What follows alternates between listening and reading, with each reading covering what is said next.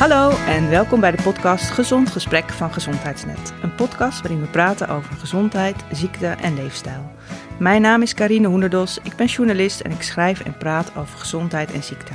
In deze aflevering praat ik met Tamara de Weijer, huisarts en voorzitter van de vereniging Arts en Leefstijl. In haar werk als huisarts kwam Tamara de Weijer al snel achter dat het voorschrijven van pillen niet altijd effectief is. Wat wel effectief is, meestal, is het voorschrijven van een gezonde leefstijl. Haar motto is dan ook geen pillen, maar paprika. Vandaag praat ik met haar over dit onderwerp. Tamara, welkom Ja, hier in het eh, Vondel CS in het Vondelpark. Leuk dat je er bent en ook volgens mij is het echt heel knap dat we een afspraak hebben kunnen maken, want jij bent zo druk. Ik kom je altijd overal tegen, eh, in de media, met een boek, eh, als voorzitter van Arts en Leefstijl. Heb je het ook heel druk?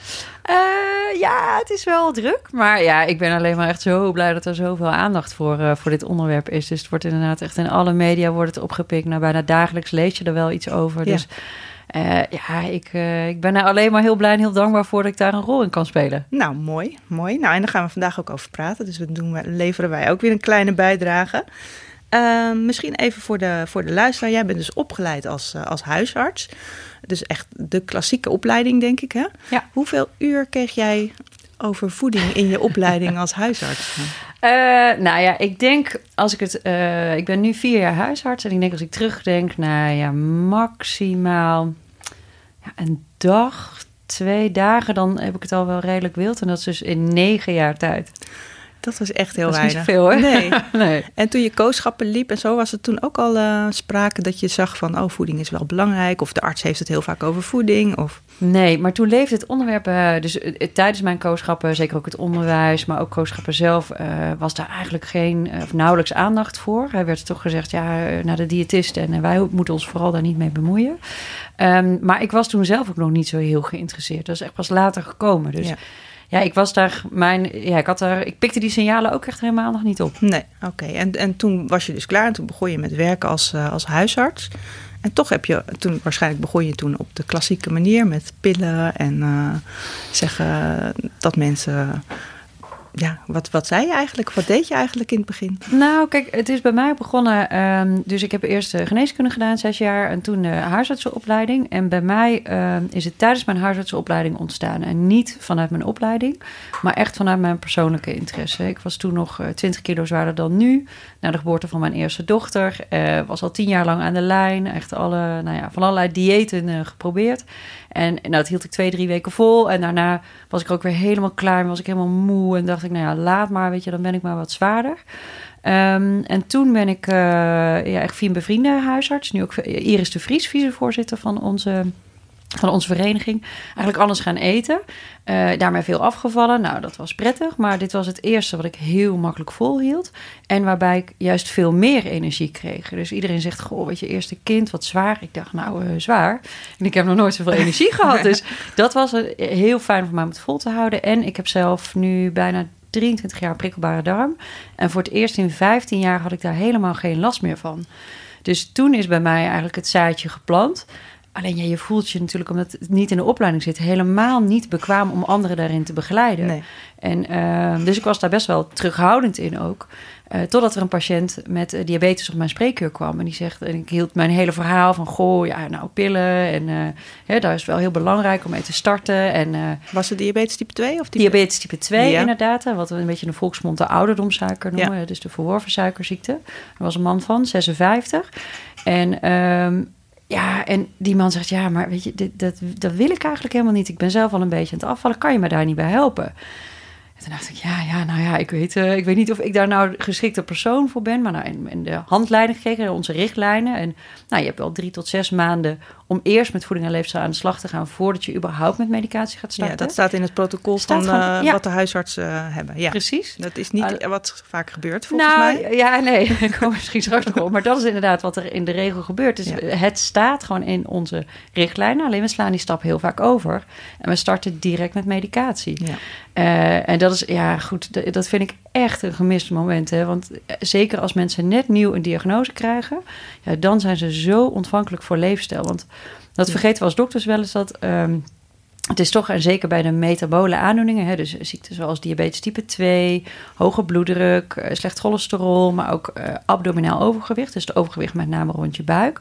Dat zijn allemaal aan elkaar gerelateerde ziekten. Ja. En dat zijn leefstijlziekten. Ja. En die hebben zeker, hè, je aanleg of je familie heeft daar zeker een invloed op, maar je leefstijl heeft daar een ongelooflijk krachtige component in. Ja. En, En jij zegt als mensen dat net horen, dan, zijn ze, dan schrikken ze natuurlijk, want Precies. eh, niemand wil ziek zijn. En dan zijn ze gemotiveerd om echt iets te gaan veranderen. ja, En want- als je op dat moment pillen voorschrijft, ja, dat willen mensen dus vaak helemaal niet. nee, dus, en, en bovendien mis je dan de kans eh, om iets aan die leefstijl te veranderen, Nou ja, lijkt mij. kijk, we willen toch soms wel eens een quick fix. Hè? Dus we Ja. denken, nou ja, goh, we, we gooien er een pilletje in of een poeder of een spuit en dan is, is het opgelost. Maar dat is ook werk wat ik mijn eh, patiënten uitleg. Het is geen geneesmiddel. Dus je geneest niet van de aandoening. Ja. En bijvoorbeeld in het eh, geval van diabetes of hoge bloeddruk, je start met één pilletje. Maar de kans is heel groot dat als jij jouw leefstijl niet aanpast, dat het jaar daarna komt er een pilletje bij, en dan komt een pilletje bij. En in het geval van diabetes kan er zelfs insuline bij komen. Ehm, en dat vertellen we er vaak niet bij. Nee. En als je dat eerlijke verhaal vertelt aan mensen. Ja, dan. Kijk, en we hebben natuurlijk medicijnen gestudeerd. Hè? Ja. Dus wij weten heel goed. We weten heel veel over medicijnen.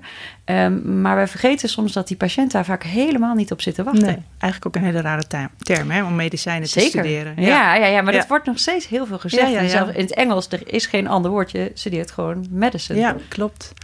En als we nou eens even kijken, teruggaan naar die meneer van 56. Wat, wat, wat, want dat was eigenlijk jouw eerste patiënt waarbij jij zei van... nou, ik ga echt iets aan die leefstijl doen. Ja. Ging je hem vertellen wat je zelf had gedaan? Ja. Ja, want ik denk, ja, goh, dit heeft bij mij heel veel effect. Maar ja, laten we maar eens proberen of het bij jou ook effect heeft. Ehm, en hij is, eh, ik heb hem eh, elke maand gezien. En na drie maanden was hij 6 kilo kwijt en 12 centimeter buikomvang. Zo. En hij was weer helemaal normoglycemisch. Dus zijn bloedglucosewaarden, zijn suikerwaarden, waren weer volstrekt normaal. Oké, dus hij hoefde ook geen medicijnen meer. En Nee. eigenlijk hoefde hij gewoon niet meer terug te komen uiteindelijk. Nou, ja, sterker nog, eh, hij heeft uiteindelijk dus de diagnose diabetes niet hoeven krijgen. Ja. Want hij, ja, hij had zijn hele proces zelf weer omgekeerd. En, dat, en ik denk dat dat wel heel erg belangrijk is. Ja, van waarom is dit voor mensen dus toch ook wel heel goed volhoudbaar? Omdat je ze zelf de regie weer teruggeeft. Ja. En zeker bij mensen die medicatie al gebruiken of moeten gaan gebruiken.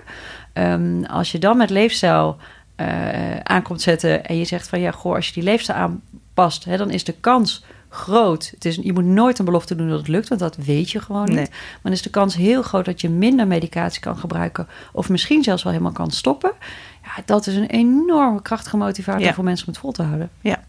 En wat ik zelf altijd mooi vind, is dat medicijnen hebben vaak heel veel bijwerkingen. Ja, Maar een leefstijl heeft ook heel veel bijwerkingen, maar dan eigenlijk alleen maar positieve bijwerkingen. nou ja, dat is heel grappig dat je Ja. dat zegt, want dat zeg ik heel vaak. dat zeg ik heel vaak tegen mensen, ook wat sceptische mensen. Ja. Dan zeg ik ja, goh, hè, eh, probeer het nou eens vier weken. De ergste bijwerking die je kunt hebben is dat er niks gebeurt. Ja. Dat is de ergste bijwerking die er kan zijn. Maar ga er dus nu eens vanuit dat er nog veel meer positieve bijwerkingen zijn. En hè, de verhalen die ik vaak terughoor van mensen... en dat ze veel meer energie hebben, dat ze veel beter slapen.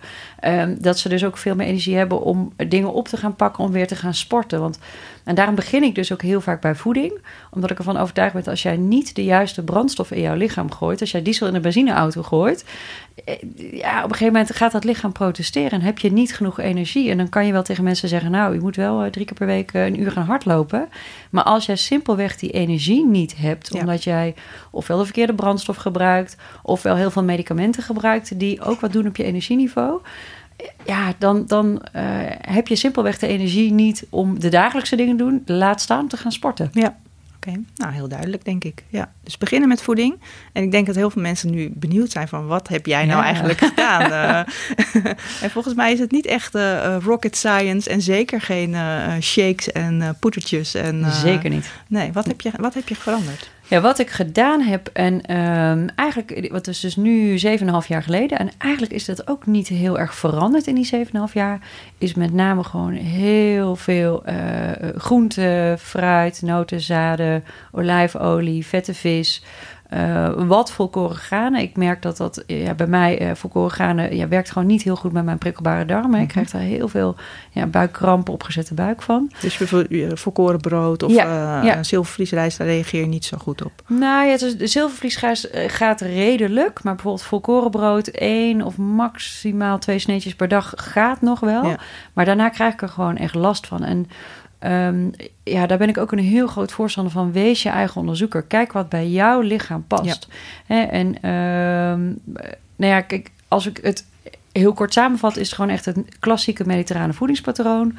Het mediterrane voedingspatroon, dat is wat, wat de mensen rond de Middellandse Zee eten. Ja. En wat, uh, ja, wat in heel veel onderzoeken, medische onderzoeken, uh, wordt Blauwe zones, hè? Die, wordt, uh... Ja, wordt gezegd van nou, dit is het meest gezonde wat je kunt eten. Ja, ja. Nou, dat komt wel, want voedingswetenschappers vechten elkaar redelijk de tent uit wat nou het gezondste dieet is. Alleen je ziet dat het mediterrane voedingspatroon is eigenlijk ja, wat ik net vertelde.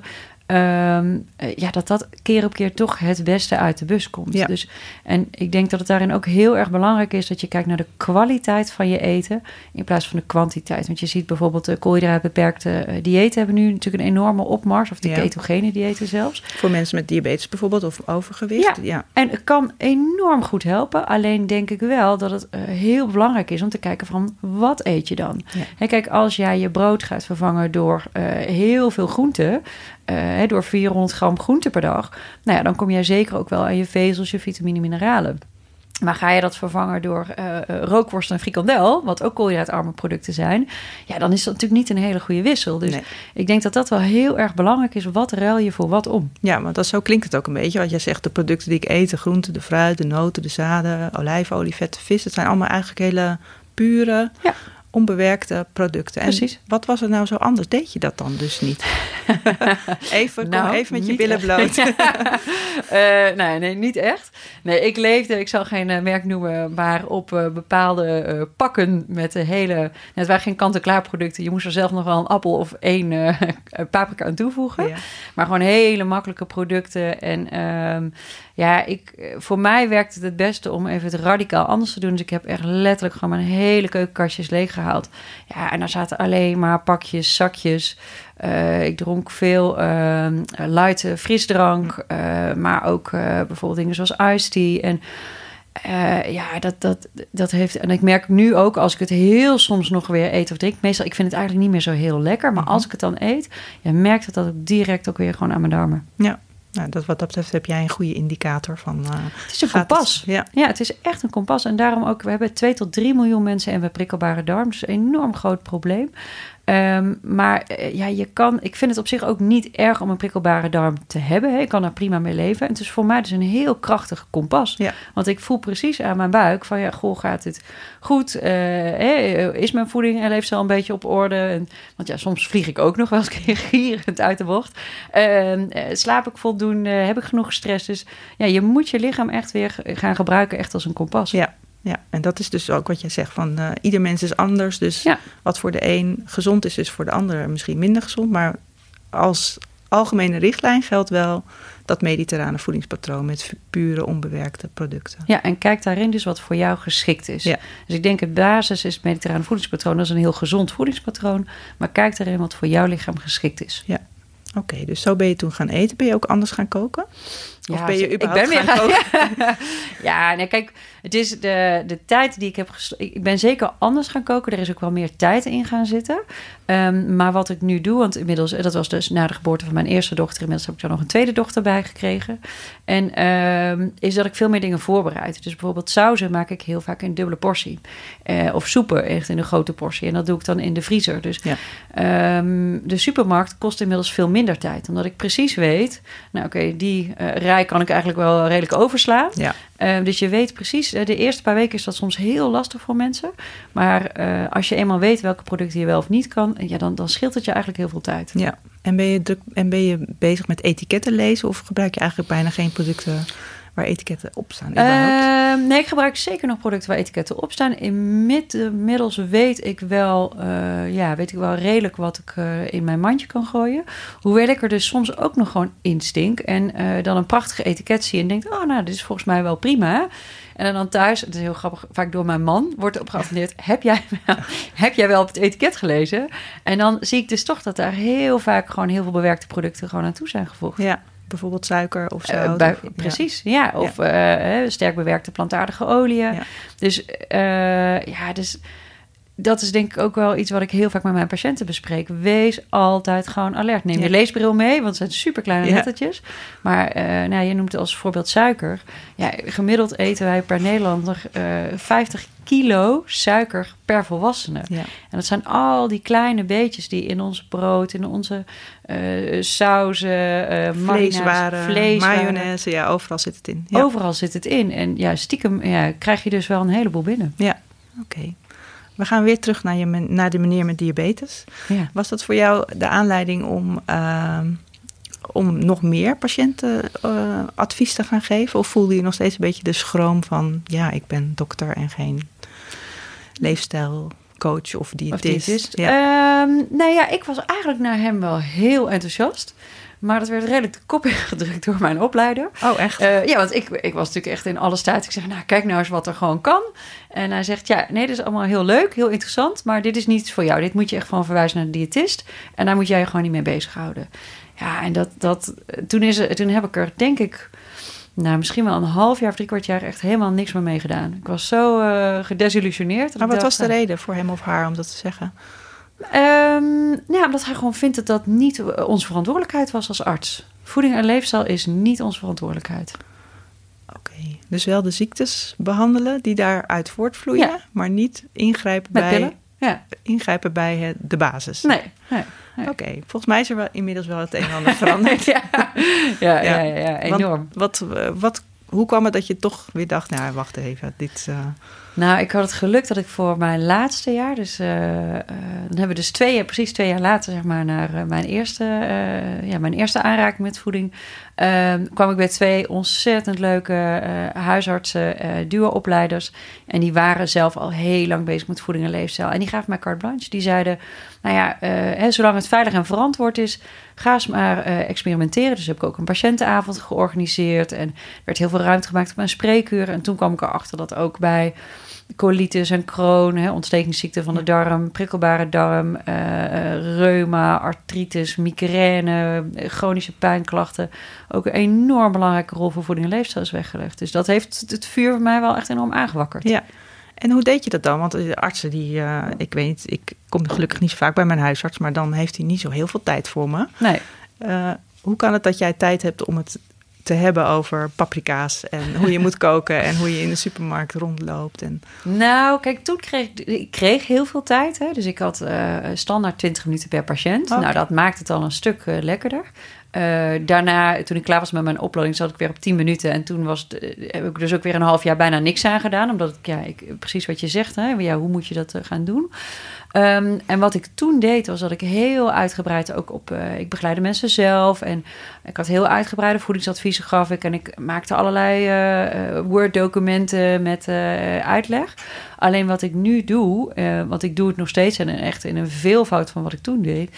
Alleen ehm, mijn rol is heel anders. Dus ik heb echt een sterke signaalfunctie. Dus ik kijk, oké, waar zou voeding en leefstijl een rol kunnen spelen?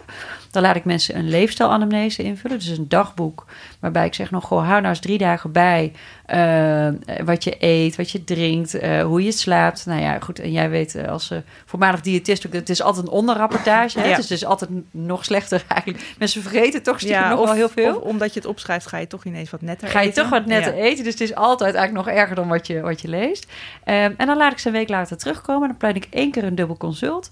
En dan ga ik spolsen van... Goh, ehm, sta je open voor een andere, andere leefstijl? En dit is wat ik denk dat je ermee zou kunnen bereiken. En ik wil je graag naar een hele goede gespecialiseerde diëtist, fysiotherapeut, eh, leefstijlcoach sturen.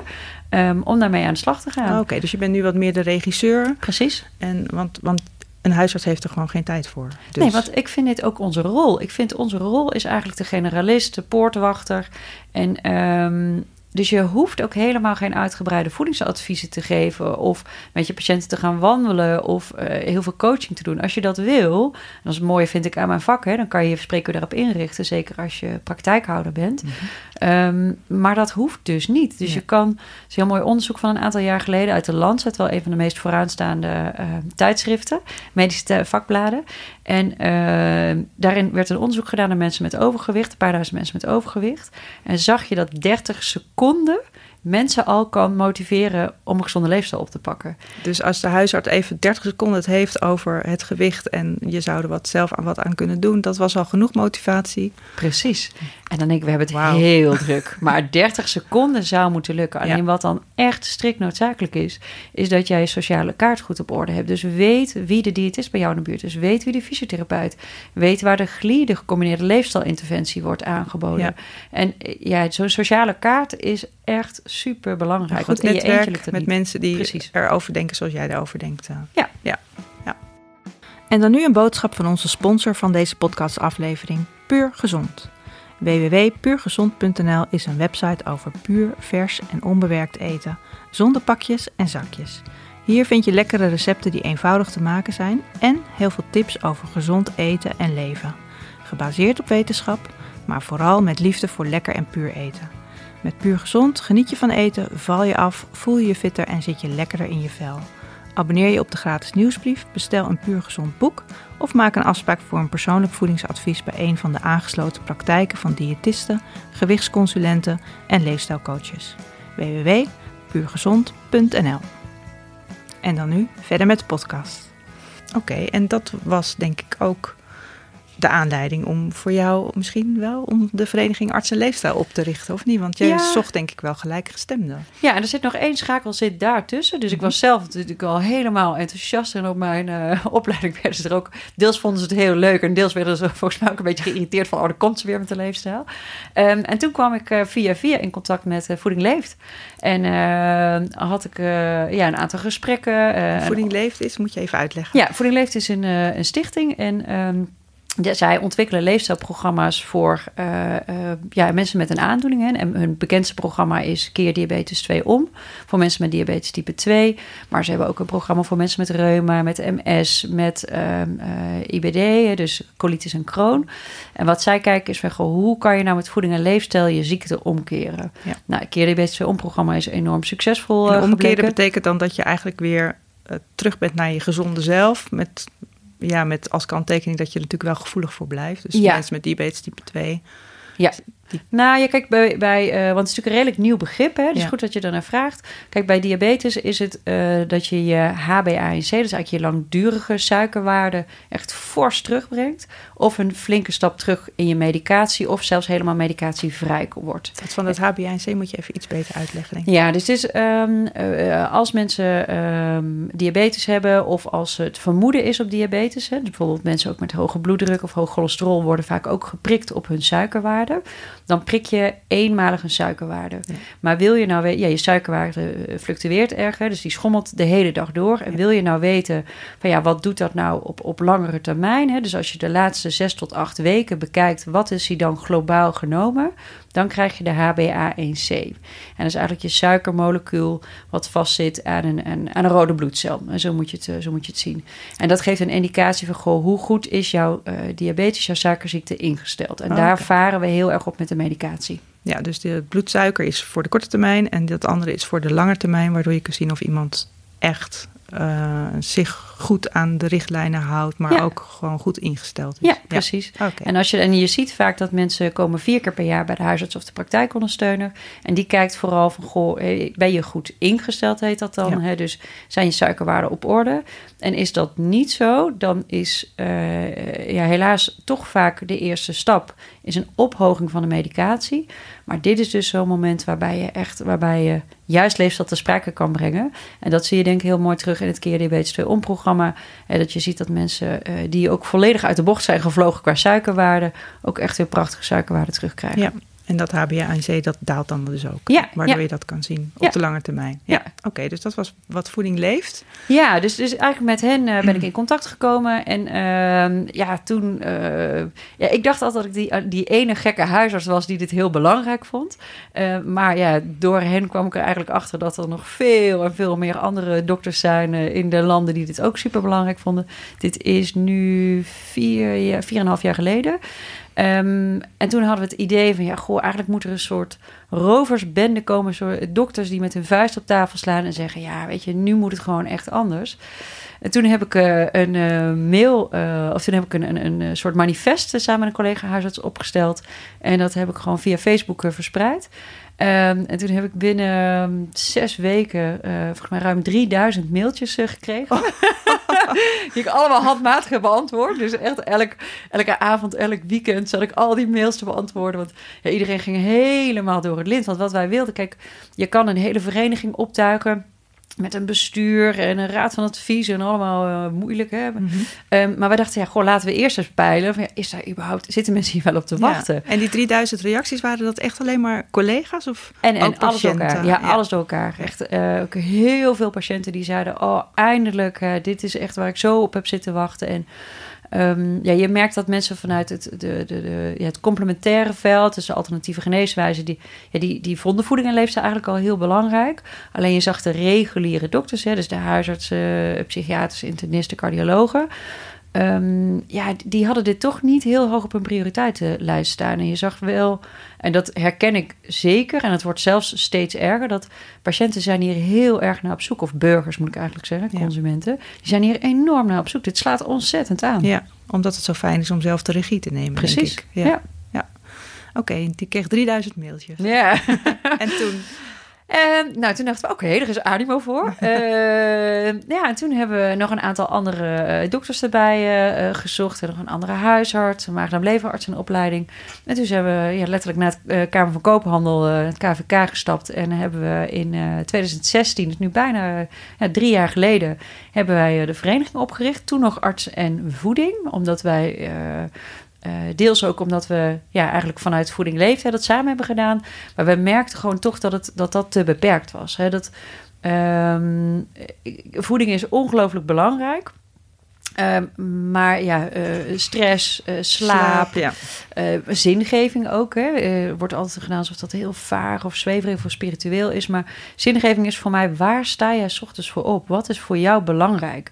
En ik denk dat dat, dat is zo'n belangrijk vraagstuk. Mhm. Maar waar heel weinig mensen echt mee bezig zijn. En ik denk als je dat boven tafel hebt, ja, dan, sluit, ja, dan vallen alle puzzelstukjes van je leven ook eh, makkelijker op zijn plek. En Ja. dan, dat is bij mensen bijvoorbeeld met afvallen ook heel belangrijk. Hè? Kijk, ehm, ja, ik wil graag weer in eh, mijn, eh, mijn maatje 36 terug. Maar waarom wil je dat dan? Waarom is dat voor jou zo belangrijk? En als je dan even door gaat vragen, dan, lijkt het, dan blijkt daar iets heel anders onder te zitten. Ja. En Dus- dat is zo leuk. Als je dat vindt. Als je dat vindt, ja, ja. Ja. Ik zie in je ogen ook helemaal Ja. als je dat vertelt. Ja, zeker. Ja. Ja. Nou ja, het heeft me gewoon zoveel meer voldoening uit mijn werk gegeven. En ik, ik kan nooit meer terug. Ik, Nee. Dit is zo ontzettend leuk. En dat vertel ik ook vaak ook aan mijn sceptische collega's. Van joh, ehm, ja, je werk wordt er zoveel leuker van. De werkdruk ook onder artsen is enorm groot. Hè? Dus ook heel veel mensen, eh burn-out komt veel voor, eh, maar ook middelenmisbruik. Dus eh, alcohol- en drugsgebruik komt toch ook, ja, ook onder artsen voor. Mhm. En ja, dat, dat geeft voor mij aan van... Goh, we, we zitten nog niet op onze plek. We doen niet meer wat we eigenlijk... eh, de oude Chinese dorpsdokters, hè, dus, eh, die waren ervoor om mensen gezond te houden. Ja. En eigenlijk, als je het helemaal plat slaat... dan zijn wij er nu om eh, mensen ziek te, hou- te houden. Ja, want de financiële prikkels zijn ook heel gek. Wij worden betaald, hoe, als jij mijn patiënt was... Mhm. hoe vaker jij op mijn spreker komt... hoe zieker jij bent, hoe meer geld ik krijg. Ja. Ja, dat is natuurlijk helemaal niet hoe ik als dokter wil werken. Ik Nee. wil betaald worden, want de schoorsteen moet overal roken. Maar om jou zo gezond mogelijk te houden. Ja, een arts zou betaald moeten worden aan, aan de hoeveelheid gezonde patiënten die precies. hij heeft. Ja, precies. Ja. Maar zover is het nog niet. Zover is het nog niet. nou ja, je ziet wel steeds ook in omringende landen. Hè, bijvoorbeeld in Duitsland, uh, Litouwen zijn ze ook uh, heel ver. Gaan ze toch ook, ook de Scandinavische landen, gaan ze echt naar een, ook een ander bekostigingsmodel. Dus een andere financiële prikkel ook. En nou ja, daar zijn we ook met zorgverzekeraars en met het Zorginstituut over in gesprek van... goh, zouden we het niet anders aan moeten pakken? En dat kan echt niet van de een op de andere dag. Hè, met een soort gezondheidsabonnement. Of je, nou, je kan natuurlijk van allerlei constructies kan je verzinnen. Um, maar ja, een, een andere benadering. Ja, ik denk dat dat voor de gezondheidszorg in Nederland gewoon wel enorm veel zou bijdragen. Want we hebben natuurlijk echt een groot probleem. Hè? Ja, het, het, gaat allemaal, het wordt allemaal te duur en er zijn te veel mensen ziek. Dat is eigenlijk de hele snelle samenvatting. Ja, nou ja, nee, maar dat, we worden steeds zwaarder en zieker. Hè? Een op de twee Nederlanders heeft nu overgewicht. Als je kijkt naar uh, de um, toekomstberekeningen, dan is over 20 jaar is het 62 procent. Dus twee op de drie van de mensen heeft dan overgewicht. Dan hebben we 2,5 miljoen mensen met diabetes, type 2 alleen al. Ja, dus we worden, we, krijgen, we worden wel ouder, maar het zijn allemaal jaren in ziekte. Ja. En dat is denk ik wel iets wat we alleen maar, dat kunnen we met geen enkele poeder of pil of wat dan ook oplossen. Dat kunnen we alleen maar proberen terug te dringen met een andere leefstijl. Ja, ja. goed. We gaan weer terug naar de vereniging. Want toen, die heb je toen opgestart. En wat is er toen gebeurd? Ik heb het idee dat alles heel snel is gegaan. Hè? Vier jaar geleden was je afgestudeerd of begon je pas als huisarts. ja. als je het nu zegt, dan denk ik ook inderdaad... wow, het is uh, echt in een, uh, een snelkookpan uh, gegaan. Ja. kijk, nu inmiddels... Um, uh, hebben we wat wisselingen in het bestuur. Omdat we merkten toch ook dat uh, we waren met eigenlijk alleen maar artsen. Maar het, je hebt soms ook ja, mensen nodig met een hele andere kijk. Hè. Dus we hebben nu bijvoorbeeld een aantal bedrijfskundigen zitten daar ook bij. Mensen die veel toekomst veel hebben gedaan in um, besturen van de zorg. En ja om even met een hele andere frisse blik te kijken. Dus we zijn nu met z'n zessen in het, in het bestuur. Dus drie artsen, drie niet-artsen. En hoeveel, hoeveel leden heb je inmiddels? Bijna 1300. Oh, ja, dus dat is ook vorig jaar rond deze tijd hadden we er 450. En nu hebben we er al 1300. Dus ja, het is echt compleet geëxplodeerd. Ook zeker ook het laatste jaar. Ja.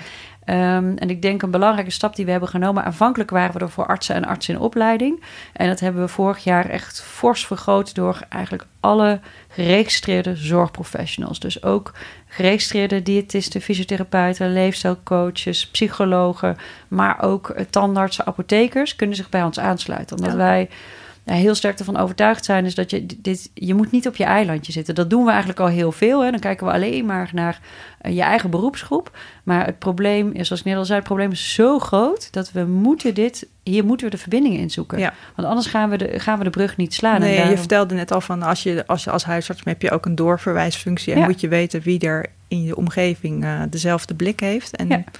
zo creëer jij eigenlijk uh, een, een een vlek, een olievlek in Nederland van mensen die allemaal op dezelfde manier naar leefstijl kijken. Ja, en iedereen die om die consument of patiënt staat. Hè? Dus we hebben ook heel veel gesprekken ook met de overheid, met zorgverzekeraars, maar ook bijvoorbeeld met de retail, hè, met supermarkten, dus met tuinders, met telers. Dus iedereen die om die consument staat, uh, om daar echt, uh, ja, echt het, het, het, vangnet, de cirkel eigenlijk rondom die eh, consument te maken. Ja, oké. Okay. Oké, okay, 1300 leden. En wat, wat zijn jullie van plan? Want je, ik hoor een beetje lobbyachtige uh, ja, zeker. praktijken. Maar doe je ook uh, heel praktisch iets voor artsen die uh, dat je zegt, nou zo zou je te werk kunnen gaan of uh, ja. leid je ze op? Of... Ja, zeker. Nee, wat we, we doen, we hebben een aantal dingen die wij doen. Ik denk de, de belangenbehartiging, de lobby is wel echt onze sterkste poot. Hè. Dus echt gewoon heel veel bewustwording creëren, dus onder al die partijen. Um, daarnaast is opleiding een hele belangrijke poot van ons. Dus we organiseren uh, nascholingen. Dus elk jaar hebben we bijvoorbeeld het Arts- en Leefstijlcongres...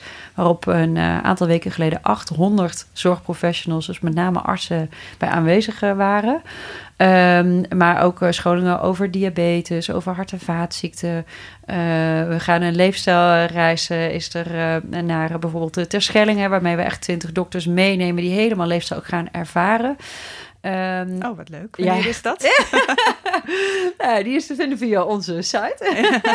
nee, maar ik denk dat dat is wel... Ja, het begint gewoon dus ook bij jezelf. En als jouw eigen leefstijl niet op orde is... Uh, ja, het is ook practice what you preach, zeggen we dan. Hè? dan ja, dus jouw eigen leefstijl is ook zo, is zo ongelooflijk belangrijk. Ja. Ehm, maar zo zijn we ook heel veel in gesprek met ehm, uh, faculteiten, dus waar geneeskundeopleidingen worden gegeven. Ja, dat onderwijs moet gewoon anders. Hè? Dus echt al die, die basis. Die dag les die jij hebt gehad. Dat kan gewoon niet. Als ik kijk, mijn spreekkamer is minimaal de helft van wat ik zie. En misschien zelfs nog wel meer leefstijl gerelateerd. Ja, waarom is dan maar 0,05 procent? Of, of misschien nog wel minder uit mijn hele opleiding bestaat uit voeding en leefstijl. Dus dat zou echt moeten veranderen. En zo proberen we dus ook voor onze achterban van ja, goh, wat is er allemaal bekend over leefstijl? Wat is er uit de wetenschap? Wat uit alle artikelen? En dat proberen we naar hele praktische adviezen. Want ook die, uh, de, de, de dokters en, en de, de fysiotherapeuten die al uh, het licht hebben gezien, zeg maar, mhm. die willen nog steeds weten, maar hoe doe ik dat in mijn praktijk? Naast mijn hele drukke, ja, mijn volle spreekuur. Ja, oké. Um, en uh, dat, dat is wat, uh, wat je doet met lobby. En wat, wat, hoe zou je de toekomst willen zien? Wat, zou je, wat is je. Nou, Tamara, jij bent uh, minister van Volksgezondheid. Gaat denk ik wel gebeuren in dit tempo. ik weet niet of ik dat wil. Nee, nee oké. Nee, want je wil wel. Je wil wel in de spreekkamer blijven. Ja, ja, ja, zeker. Ik vind dat ik het mooiste vak van de wereld heb. En ik vind het juist zo heerlijk dat ik ja, ik kan zoveel leuke dingen samen doen. Dus, uh, en, en daarom, ja, ik ben deel straks uh, huisarts. Maar deel blijf ik gewoon altijd bij de vereniging betrokken. En ben ik ook veel in de media om bewustwording te creëren. Dus nee, ik denk niet zo snel dat ik over... Ik, zeker, ik hou de verbinding met de politiek, maar ik zal niet zo snel de politiek ingaan. Nee. Um, ja, kijk, mijn droom, zeker als ik uh, kijk naar, bijvoorbeeld naar de zorg is dat we hebben ongeveer 50.000 artsen. Nou, dat uh, in 2025, dus over zes jaar, minimaal de helft, dus als 25.000, ik zet het nog maar even lekker dik aan, artsen gewoon echt op deze manier ook gaan denken. Ja. En ehm, ik denk dat ja, wij een hele belangrijke rol hierin kunnen hebben.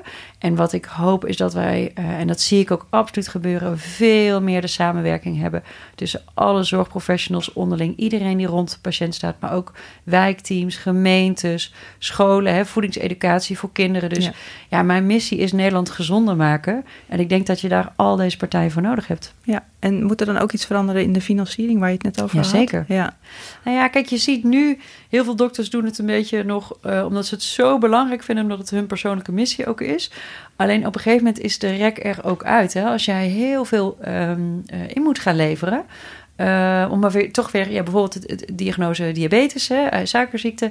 Je krijgt gewoon een, een, een, zakje met geld voor iemand met diabetes. En of jij die nu één of tien keer ziet, ja, dat maakt eigenlijk niet zo heel veel uit. Dus het is veel aantrekkelijker om ze heel weinig te zien, ja, financieel gezien. Alleen dat is natuurlijk niet wat er nu gebeurt bij de leefstijl uh, bij de artsen die leefstijl zo belangrijk vinden. Die, die zeggen, zien hun patiënten vaker. Die zien hun patiënten vaker. Want die zeggen, ja, je kan niet zomaar ineens je leefstijl veranderen. Dat, ja, hè, dat, dat kost ook gewoon tijd. En overleggen met bijvoorbeeld leefstijlcoaches... of hè, met andere aanbieders van de gecombineerde leefstijlinterventie... ja, dat kost gewoon tijd. Ja. Dat, dat doen ze nu eigenlijk allemaal in hun vrije tijd. Dus heel veel avondoverleggen, weekendoverleggen. En nou, dat is wel iets wat ik zelf heb ervaren. Ja, dat was ook niet zo goed voor mijn eigen leefstijl. Dus ik heb daar ook hele drastische stappen in ondernomen om te schrappen. Te zeggen, het weekend is vrij. En, ja. Uh, ja. Nou ja, kijk, ik vind dat ik het mooiste beroep van de wereld heb, maar het blijft mijn baan. Ja. En uh, ik ben moeder van twee prachtige kinderen en ik heb een, geweldig leuke, lieve man. Ja, dat is mij, dat staat op één. Ja. En mijn werk komt echt op twee. Maar dat is iets ja, waarbij ik ook best wel uh, ja, heb moeten zoeken de afgelopen jaren. Want ineens, het kwam in zo'n stroomversnelling. Ja. En ik kwam in zo'n bubbel terecht. Dat ik, ik was alleen maar aan het werk. Ik was 60 uur per week aan het werk. Ja, ja dat was niet zo goed voor mijn eigen leefstijl. Nee, nee, nee. Om nog even terug te gaan op die leefstijl. Want uh, we hebben het gehad over voeding, hè, hoe jij dan uh, eet. Maar je zei net al, er zijn zoveel andere factoren belangrijk. Wat is nou een factor die bij veel mensen onbewust aanwezig is... dat ze het gewoon eigenlijk niet doorhebben dat dat zo'n invloed heeft? Ik denk de belangrijkste is stress. Ja. Ja, en uh, nou, ik zei straks al iets over de burn-out cijfers. Natuurlijk, burn-out depressiecijfers. Ja. Nou, ook zeker ook onder jongeren hè, zijn ook enorm toegenomen. Um, en dat is iets waar we toch... We wachten eigenlijk tot het te laat is. En dan gaan we pas actie ondernemen. En stress heeft ook enorm veel invloed, ook op je slaap bijvoorbeeld, maar ook op je eetgedrag. Hè? Cortisol, je stresshormoon. Als dat hoger is, weten we gewoon dat je ook meer gaat eten. Hè? Dus het, het snackhormoon wordt ook wel eens genoemd. Dus dat stress heeft ook zoveel invloed op allerlei factoren. En dat is iets wat, wat mij betreft Uh, maar ook bijvoorbeeld op uh, lagere scholen, middelbare scholen wel veel meer aandacht over mag besteden. En ik denk, nou ja, wij, wij vrouwen hebben daar toch een handje van. Wij willen alles het beste doen. Hè? Dus wij willen de perfecte moeder zijn en de perfecte echtgenoot en de perfecte vriendin. En dan moeten we eigenlijk ook nog iets op school doen. En we willen er ook nog graag bij werken. Ja, we vragen zoveel van onszelf dat je eigenlijk het.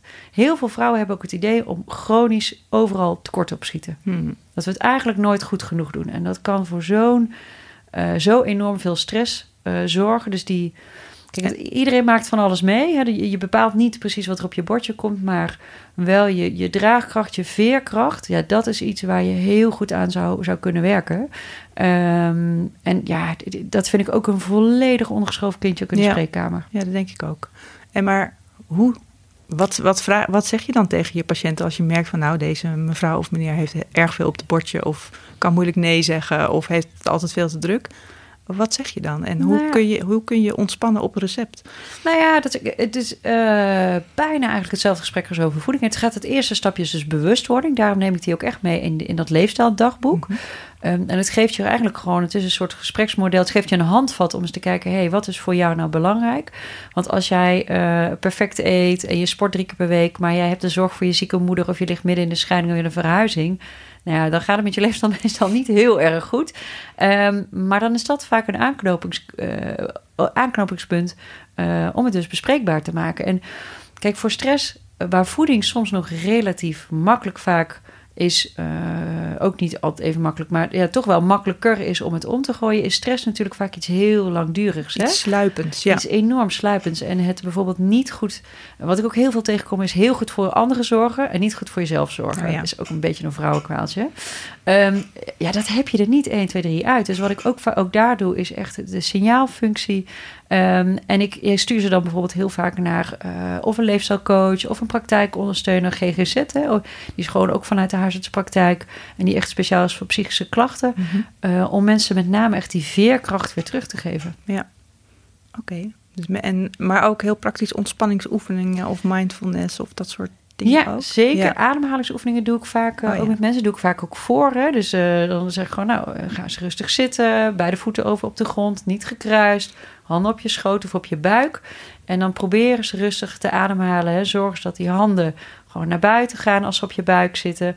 En dan weet je dat je een goede buikademhaling hebt. En doe dit gewoon eens één minuut. Om gewoon eens te ervaren hoe dat is. je ziet vaak na één minuut al, heeft ook enorm veel effect op de bloeddruk uh, overigens. als je die daarna meet, is echt veel lager. Oh, echt? Heel grappig. Na één dus minuut? en na één minuut. En dan zeg ik gewoon van, goh, doe dit nu eens een paar keer per dag gewoon één of, of, maar, of twee minuten. En zeker bijvoorbeeld voor het slapen gaan, ja, werkt het vaak zo goed. Maar ook we zijn bijvoorbeeld ehm, alleen maar bezig met werken. En dan zie ik soms mensen die zijn tot, tot uh, zeker bijvoorbeeld zelfstandig ondernemers of zo, die zijn echt al tot, uh, dat ken je vast niet. Die zijn dan gewoon, uh, dan krijg ik mailtjes om 10, 11 uur s avonds. Ja. En je, ja, dat doet wat met je slaap. Dat doet, het beeldscherm doet, hè, het, het, blauwe licht doet dat met je melatoninegehalte. Dus het hormoon, eigenlijk het, het, slaaphormoon, waardoor we makkelijker in slaap vallen. Wat doet um, het blauwe licht aan dan mee? Ja, dat verstoort je melatoninegehalte. Dus het verstoort eigenlijk het hormoon wat ervoor zorgt dat we slaperig worden.